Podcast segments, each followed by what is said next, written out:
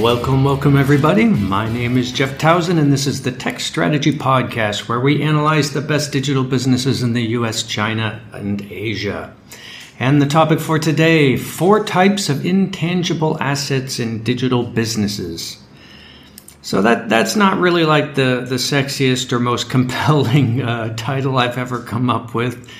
Uh, and I think this is going to be pretty short today. Uh, but it's an important subject. It's something I've been spending kind of a lot of time working on. I've got a, a new book coming out in a month or two.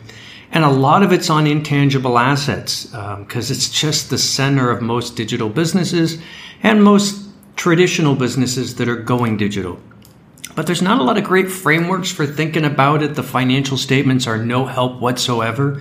It's kind of buried in the numbers, uh, but it's really important. So I thought I'd go through like two or three things that you need to know this for, why it's important. And then I'll give you a framework uh, for this, which is a McKinsey framework. It's not mine. Those of you who are subscribers, I've sent you two emails in the last week or so, pretty dense about this subject and laying out, you know, I think that covered it pretty good, but I want to kind of talk a bit more about it and bubble up um, what I think are the most important points. So that's what we'll do for today. And let's see, those of you who are not subscribers, feel free to go over to jefftowson.com. You can sign up there, free 30 day trial, see what you think. Uh, standard disclaimer nothing in this podcast or in my writing or website is investment advice. The numbers and information from me and any guest may be incorrect. The views and opinions expressed may no longer be relevant or accurate. Overall, investing is risky. This is not investment, legal, or tax advice. Do your own research. And with that, let's just jump right into the content. Now, there's no real concepts for today other than intangible assets, which is kind of a big bucket, a lot of thinking there. You can go over to the concept library on my webpage and you'll see intangible assets listed there. And I'm going to start building that out. But, but really, most of what I've talked about with intangible assets thus far has been related to valuation. If you're going to do a reproduction value, intangible assets, like intangible assets could be intellectual property. You own the rights to Iron Man that would be an important asset if you were going to buy Disney or whatever. Um, but it, you know, it's an asset, so reproduction value that would be one. Uh, technology, digital skills. I'll go through a lot of these, but it's kind of a big, fuzzy category, and I've mostly looked at it in terms of valuation. But the book uh, that's coming out, and this is going to be a sort of a co-authored book between me and Jonathan Woetzel at McKinsey um, about really moats and marathons competition. Well a big part of that is the digital assets and the intangible assets that one company has and another. Does so it's a big part of competition. Uh, it's something i haven't really talked about too much. Um, when you start to look at let's say the operating i mean I've, I've sort of said for a long time that you have to compete on two levels. You have to compete on operating performance and you have to compete on structural advantages moats well, it turns out intangibles are all over that. If you're talking about moats, well, most competitive advantages, barriers to entry, moats, they are the manifestation of assets, capabilities, and resources that a company has acquired. If Walmart spends 20, 20 years building stores, that is their operating activity. We build and manage stores, but the assets that are created, the stores, become the competitive advantage. So it's uh, the way I've always thought about it is competitive advantage has two sides of a coin. One side is the advantage you can see, and the other side is the resources, capabilities, and assets that manifest that. And there's a whole lot of competition theory on resource based competition, capabilities based competition. Well, I mean, when we start talking about digital companies, it's a lot of intangible assets, um, intellectual property, proprietary technology, uh, locked in customers. Those would all be intangible assets, but it's also the resources. Look, this company has 5,000, let's say not 5,000, this company has a 1,000 engineers with deep expertise in semiconductors. Okay, there's very few companies in the world that have that. In fact, it's incredibly hard to get people with deep semiconductor expertise. They're a very small group of people, and everyone's trying to steal them from TSMC right now that resource, not an asset, you'd call that probably more of a resource, um, that would be an intangible asset. So, this sort of assets, resources, capabilities, it can all kind of blur together, but you start to look at it in terms of operating ability. Um, but then when you start to look at moats, structural advantages, competitive advantages, barriers to entry, well, most of those are also manifestation of the same thing. If we were talking about Blockbuster in 1995, the biggest barrier to entry they probably had was their big footprint of stores. Those assets, tangible assets in this case, that was the barrier. And then it got disrupted and it became a big cost structure that was a burden. Okay, so operating activity, operating ability, intangibles matter. Uh, competitive structures, structural advantages, moats, intangibles matter. And then, of course, valuation. You know, when you're starting to look at value created by a company in the past versus value created in the future, we might look at return on invested capital. We put a million dollars into this business over five years and it's making 20%. The ROIC is 20%, $200,000 per year off a million locked into this business. Going forward, we're going to open a new business, but it's only going to have a return on invested capital of 10%, the return on new invested capital, the RONIC. So if we start looking at value creation in the past versus going forward, the denominator of that calculation is invested capital. It's usually NOPLAT, net operating profit or losses after taxes, divided by invested capital. Well, what is the invested capital? Well, it could be tangible assets. We have 20 stores. It could be working capital. We have a lot of inventory stuck in those stores. That would all be invested capital that stays in the business. And it could be intangible assets. We have a brand we have a membership program with a thousand people signed up. So when you start to look at intangible and invested capital, I generally look at three buckets working capital, tangible assets, intangible assets. I add them all together. That gets me my invested capital, and then I see what kind of returns we're getting uh, for having that money sort of locked into the business.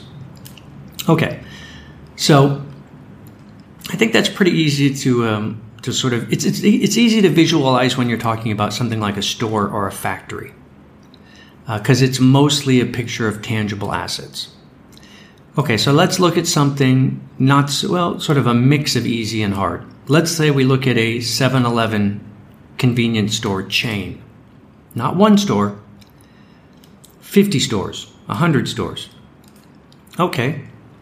We could look at their operating profits, we could get their NOPAT, uh, NOPLAT we could look at their free cash flow after capex, things like that. But we, would ultimately want to know how much invested capital is stuck in this business. I have to keep a certain amount of money in there all times, and then it generates a return on invested capital. So, okay, so we got $10 million in this business in various forms.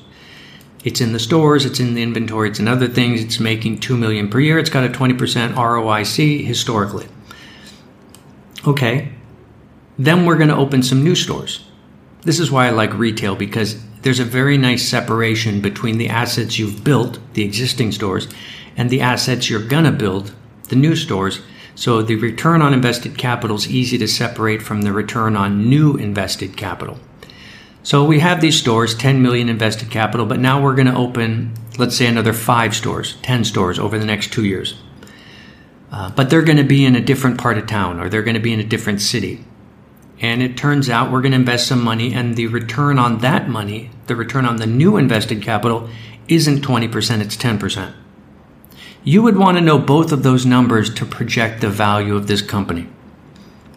And um, to those of you who are sort of in the line chat group i think i sent this out. Um, maybe i haven't done it yet.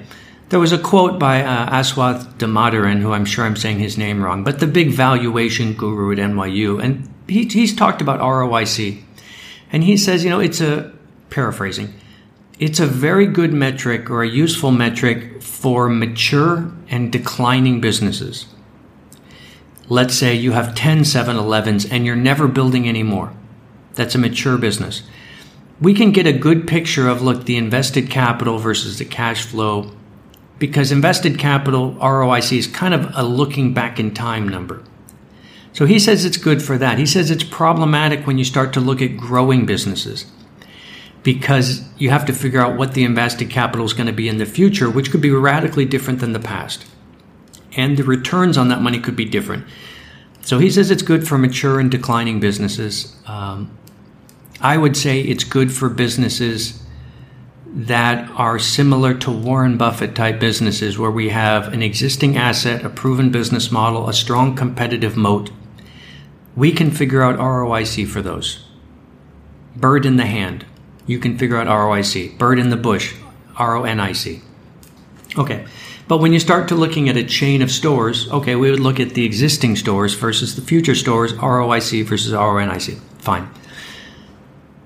But then, unlike a factory, unlike a single store, when you start to look at 7 Eleven and you say, okay, what are the three things that make up the invested capital of this business?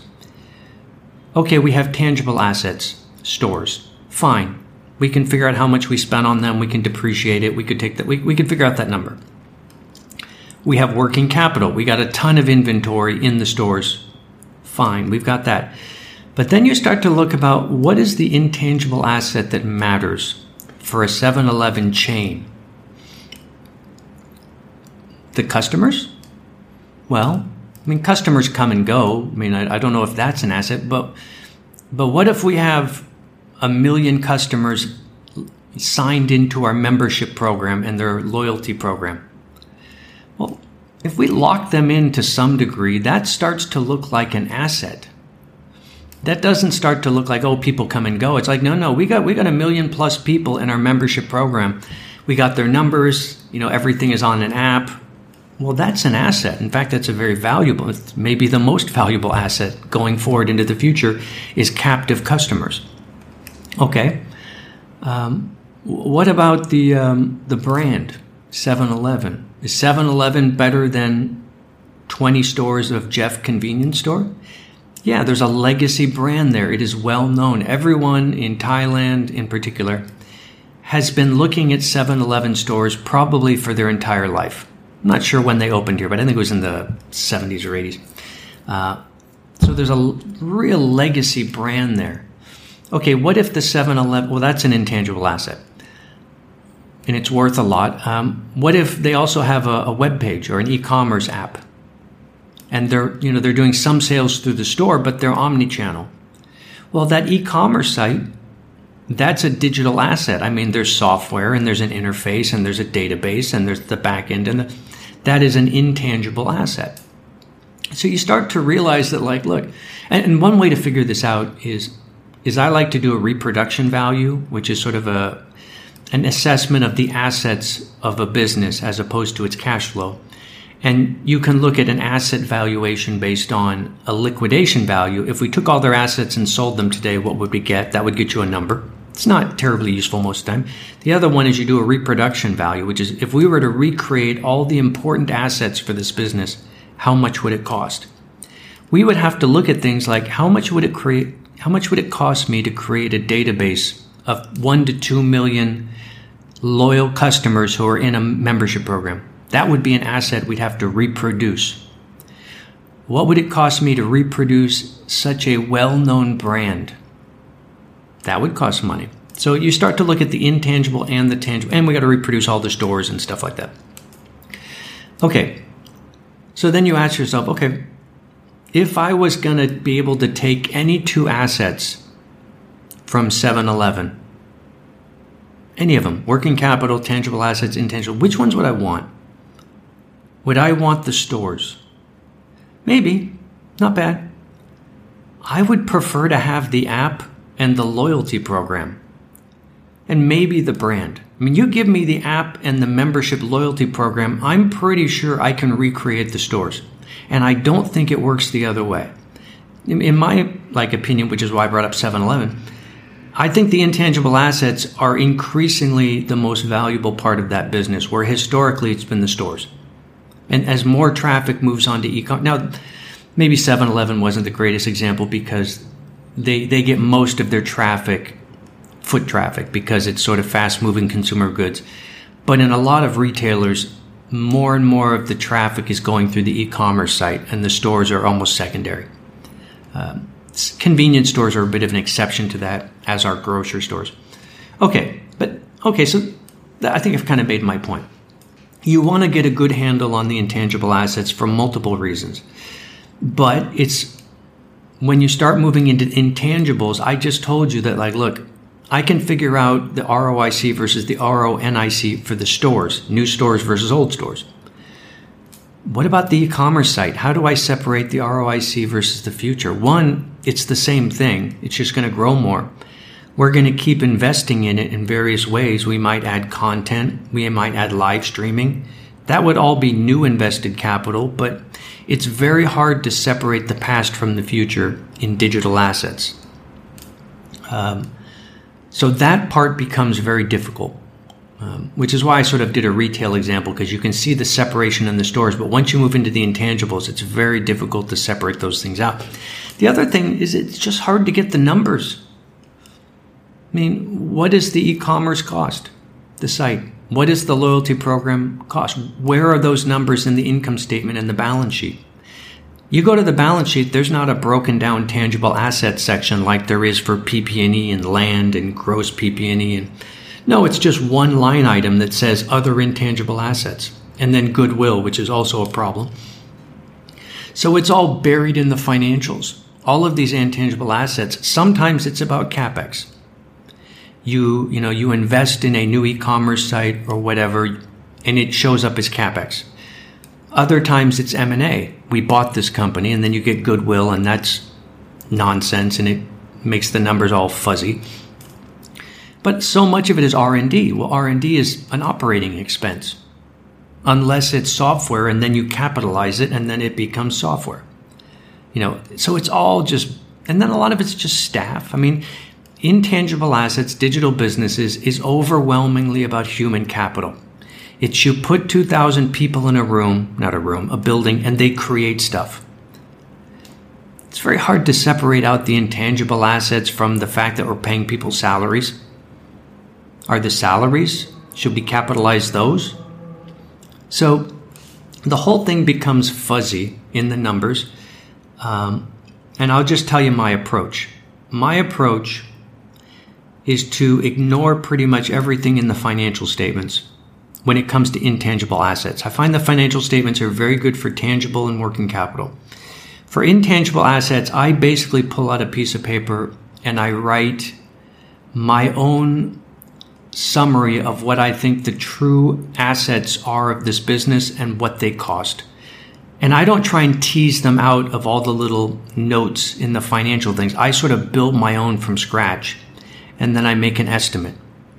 And then I look for numbers to see, but, but I kind of build it from scratch myself. Look, I think this is what the key intangible assets for Twitter are.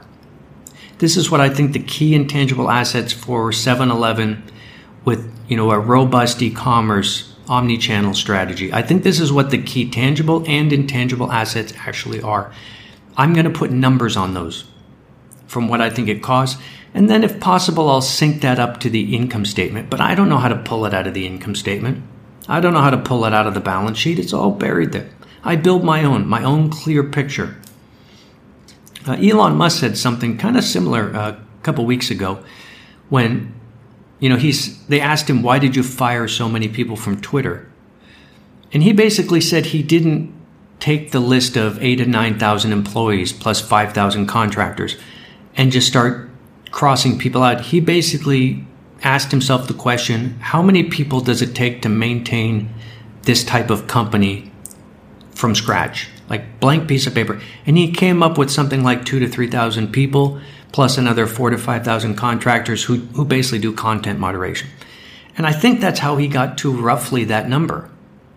He didn't tease it out of the financials. He just sort of drew a picture of what he thought the true assets and operating requirements were Here's how many people it takes. Let's just go for that. And then if that doesn't work out, we'll, we'll add people back. Okay. So with that, okay, that's a lot of theory. Today's not going to go very long. Let me just jump to the so what. I think I've defined the problem, intangible assets. Um, let me give you the the framework that I use, and this is not mine. It's McKinsey. It's I think it's it's the best one I've seen for taking apart intangible assets. So let me give you that one. Now, this is actually written like 2018, and Jonathan was one of the lead authors on this. He's uh, he's one of the sort of leaders of the McKinsey Global Institute, which does all their research and stuff. So a lot of this is his thinking, but I mean, they basically went through some various books and big thinkers, academics who talk about intangible assets, and then sort of pulled that out of academia and theory and applied it to the real world, which is their clients. And they came up with, I think, a very usable framework um, for CEOs and investors. And it's four buckets. Um, the first bucket, which I don't really like the name, and I'll put this in the show notes. The first bucket they call brand capital. I don't really like that name. Um, when they use capital, they're talking about assets. So let's, let's call that brand assets. Um, this is any time, effort, money spent to basically capture customers, to build a brand, which is really brands are not that interesting. People always talk about brand equity. I don't care about brand equity. I care about the presence of my company or product in people's brains. So I view it much more as like customer capture. But you could categorize this as relationships with current and potential customers. That's how I would describe it, not brand equity. I would call it almost like customer relationship assets. And that would be things like loyalty programs, uh, fan clubs, really good customer service capabilities that decrease your churn and increase your retention, communities all of those, and you could put legacy brands in there as well, but all of those things are about you have a not common relationship with current and potential future customers. That's a real asset. Uh, this tends to put under the title brand equity, which I don't really like. Because I think the brand part, when they say brand equity, brand capital, brand, I think that's very 1990. If you have a good relationship with your current customers, it's probably more about a, a, it's probably more from a good digital connection with them. They check your app every day than it is your name. So it's about the relationship, which used to be mostly just brand, and now there's a lot of interesting aspects to it. So that's bucket number one, which we can call brand assets. Uh, and a lot of that, I think, is in there. Um, some of it's kind of weak. 7 Eleven's not bad. Um, 7 Eleven doesn't have too much of that, but if we look at something like WeChat, everybody checks WeChat all the time, or WhatsApp, or Facebook. They have a very vibrant and direct relationship with their users. That would be one type, frequency. But it's not particularly emotional, it's more like a habit, a utility. If we look at Star Wars before they wrecked the franchise, I mean, people used to sit on the sidewalk for a week before the Star Wars movie opened. You know, that was an emotional attachment. You know, people watched that their entire lives. That's a very powerful form of this. And I would consider that, you know, a rabid fan base is an intangible asset. Uh, so, anyways, I think you get the point. Okay. Um, also within this bucket, we could put the category of content creation. I'm sorry, no, let me skip that. Let's keep that separate. Okay, bucket number one, brand assets. Bucket number two, we will call content creation. Which is, okay, you created the Star Wars movies, now you own the intellectual property. That's an asset. Fine. Artistic originals, other types of intellectual property. You could say patents, but it's kind of more of a government regulation aspect. Um, so there's lots of types of creativity things, uh, entertainment, artistic originals. Um, but we could also use sort of non creative examples like user generated content. All those people, if you go to TripAdvisor or Wikipedia, there is nothing on those companies but user generated content. That is all they have. You know, the fact that people leave these reviews on TripAdvisor or in, let's say, Expedia, or people, you know, editors manage Wikipedia. The content is the only asset, but it's it's not creative. It's not writing a movie or a hit song. It's user generated content. That would be sort of content creation. We could maybe put R&D in product development as a type of content creation depending maybe if not if you're making technology, but if you're making lots of types of fashion and you have a really good creative team that makes fashion, you could maybe consider that a type of content creation. Um, the interfaces, what if you know you just have a really great user interface that has a great user experience? I think this is a lot of what Zoom did. Zoom was pretty much a utility. I mean, it's not like video calls didn't exist. But what Zoom did is they made such a simple and easy to use interface. You could sign up and, and it worked so beautifully. I think their, their sign up and interface was their primary asset. And then they had some pretty good tech on the back, but so did Skype and others. Um, so you, you could kind of start content creation as an asset. You could almost start to refer to this as innovation, innovation capital. Uh, there's a lot of different types of that beyond, hey, we created Iron Man. No, it's data, it's user generated content, it's types of R&D. Um, and now we can start to get to the point where generative AI, ChatGPT, Midjourney, these new companies are creating unbelievable content with software. Well, that would be, I mean, whoever owns ChatGPT, OpenAI, that's an unbelievable asset. And I'm going to write a lot about these in the next week because it's absolutely blowing my mind uh, what they can do. I mean, I'll give you two examples. I I went onto a site last night and I, I saw someone create, you know, they basically just put in a prompt, right? It's prompt engineering. You put a prompt into a generative AI program and tell it what to create. Code, ChatGPT, people know that. This one was write me a rap, or no, it was write me a song that is in this style, that's about this, um, that has a, a charis, you know, a noticeably interesting voice. It basically wasn't very long. It was like three sentences long, the prompt and it generated a song, and the song was good. It was like a pop song on the radio. Well, I guess not on the radio anymore. I mean, it wasn't 100%, but it had drums and guitar and a lead vocalist and a catchy chorus. And it was 75% of the way there to a song that you would expect to hear on, you know, a music video. It, it was right there. I mean, it was stunning. It was so good. And then um, I was talking, uh, well, I'll talk about this at the end, I guess. But uh, Patrick, if you're listening, hey, Patrick, uh, I got a note from um, a company called Movio.la. I'll put the, uh, maybe Movio.la, Movio.la. I'll put the, the link in the show notes that basically does generative AI videos, which they also call synthetic media. And I was playing around on that, and basically, it's AI, not to paraphrase it too badly, it's AI that creates videos of people talking and doing things with no filming, no equipment.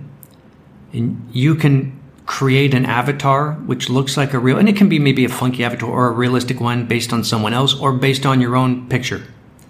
So I could literally take a photo of myself, upload it, and then I could say, write me a 30 second monologue about intangible assets, which you know ChatGPT would do. I would feed that script into this, and it would create a video of me talking. It would create the picture of me. It would create the voice that goes with the text, and it would sync it all together, and it's a video. And it's, um, I mean, it's not there yet, but it's pretty far along. I mean, it's you, you give it a year or something like that. I think it's there. So this idea of AI generated videos, AI generated television shows, AI you know, generated everything pretty much on TikTok. Anyways, I just saw those both in the last two days and it, it just blew my mind. Uh, anyways, we could call that bucket number two content creation as an asset, whether it's the content itself, the capability that creates the content, the data that's required, that would all go in that same bucket. Okay, bucket number three, there's four of these uh, digital and analytics assets. Okay, that one, a little bit of overlap there, but I think the distinction between content assets, content creation assets, and digital and analytics assets is a, is a useful one. Okay, this is your software. This is your data warehouse. This is your digital infrastructure. This is your data capabilities. Now, at a certain point, If you're getting into predictive AI, okay, then you're in content generation. But I, mean, I think the distinction is pretty good. Pretty much everything I list in my digital operating basics could be in this. It could be your CRM software, it could be your data analytics models. Um, you know, but I, I, think the, the general title, data, no, sorry, digital and analytics assets, is a great bucket. Um, fourth one, last one, human and relational assets. That's a really good title. That's this idea of look, most digital businesses are just people. They're, they're sitting in a building and they're all talking and then they all go code on that. That is the asset. And as traditional businesses like Walmart and retail, as they go digital, they're hiring all these people. So you've got to look at not just the human capital, the people. You have to look at the relationships between people. How do they organize themselves? How do they work together? And they basically broke this into two buckets. Their first bucket is individual or organizational skills. So this is people and training. We've got a thousand engineers who are good at this we have systematic training uh, to make them better and better. Uh, you know, we're doing digital training, we're doing AI training, we're doing whatever. That's your human capital element. But you also need to look at the relations and interactions of these people within your organization. So that's your organizational capabilities, that's their managerial capabilities, that's your ability to to change quickly as the market changes and redeploy teams to create new things all the time and to be very adaptive or resilient as a company or to be highly innovative. I mean, this is, if you look at Elon Musk, he's very good. I mean, he, he gets a lot of great talent because everyone wants to go to Mars, right? But he's also very good at organizing those people so that as a group, they operate incredibly effectively. And this is pretty much what he did at Twitter. One, he changed the people. 80% of you goodbye. But he also restructured how they work, which is, I've been calling it shock therapy. I mean, he basically performs shock therapy on the culture. This is how we're going to work. So you could put all of that. So this is under bucket number four human and relational assets. But the first type would be individual and organizational skills within the organization. And training would be a big part of that. But the key word is within because the second bucket is the same idea but external to the organization. This is about building ecosystems and networks of look, we're not just one company, we have multiple partners, we all do data sharing, we do collaborations, we have relationships and partnerships with our suppliers, with our data partners, with our complements. If you look at my digital operating basics, this is number four. This is about once you digitize a company, you have to start looking externally and collaborating, which is data, but it's also people, with other organizations. This is where business, especially business, digital business, is starting to look more and more like a team sport. That it's ecosystem versus ecosystem. Well, this bucket is about creating the people and relational aspects internally, but also increasingly externally. Anyways, that's their four buckets. Um, I think it's great. It's the best one I've found. And, and, this is pretty much when I when I look at a business and I sort of recreate what I think is really going on with intangible assets. I put them in those buckets. Okay, last point, and then I'll, I'll be done for today. Um, now, the nice thing about what I do is I am not trying to recreate the entire business. I'm not trying to recreate the entire balance sheet here's everything that this company does as intangible assets. That would take a lot of time. And what's the point? I'm only looking for those intangible assets that really matter. I don't need to recreate the intangible assets of the legal department. No offense to anyone in that, but it's not going to be the key capability that's going to determine whether I win or not. So I, I, sort of have a short list of intangible assets that I think are sort of key stuff. Um, and those, let's see, I'll give you the list here. This is just my little working list. It's not done or anything, but I think it's pretty solid. I look for like reputation, I look for loyalty. Customers just love them. Customers are absolutely in love with this company. They're super fanboys. They love this makeup more than anything else. Um, you know, that would be one bucket. I like personal customer relationships a lot. Um, you know, I do I do consulting stuff a lot. That's a lot about relationships. I mean, it's a lot about you work with people for a long time. Um, they know you, they trust you. You know, you have good working. I, I love stuff like that. I, I, think that's a nice. It, it doesn't you know scale like AI, but it's. I think that's great. I love B two B customer businesses for that sense. Um, intellectual property, we mentioned creative activities. I like rare technical abilities. Okay, it's a technical ability like semiconductors, but it's really rare. It's really hard to get those people. Uh, and they only want, not just because money, but they don't want to, you know, if you're a semiconductor person, everybody, well, not everyone. Let's say if you're really good at AI, right now, there's a gazillion companies around the world that want those people retailers, banks, media companies, but they all want, those people like to work on projects that they find exciting and they find meaningful and they want to live in certain cities. And um, yeah, so rare technical abilities, which is a lot of digital stuff. Um, certain technologies, certain capabilities, certain trade secrets. Um, my favorite example of this, actually, which is a weird one, is the ballpoint pen. Like, the ballpoint pen is actually a really uh, impressive trade secret. That the little ball at the tip of the pen that rolls so smoothly when you write, it's actually pretty hard to do. Uh, I think it took China 15, almost 20 years to figure out how to make those. They just announced it a couple years ago that we figured out how to make ballpoint pens. Um, because it turns out making those little pieces so that it works is actually pretty tough. There's a lot of stuff like that in trade secrets, scientific capabilities. There's a lot of, you know, it doesn't have to be earth shattering like a lot of digital stuff. There's a lot of little stuff like that, especially in manufacturing. Um, that stuff's pretty cool. And then, you know, digital networks, physical networks, anyone who's locked up, uh, you know, a social network, um, communities. I love all of that stuff. Anyways, that's that's just sort of me thinking. But I'm not going to spend my time mapping out all the intangible assets of every company. I'm looking for certain things that I think are going to make a difference. Anyways, that's it for the content for today. Just one concept, which is intangible assets. I hope that was helpful. A lot shorter today. I'm, I'm basically playing catch up because I was I missed a week when I was in Malaysia, so uh, that gets me up to uh, back on schedule for a podcast. Yeah, I hope that was helpful. As for me, I'm having a pretty great week, just running around, uh, producing like crazy. When I travel, it's I, I find it interesting when I'm on the road. In many ways, I'm more energetic and I feel sort of more in the game.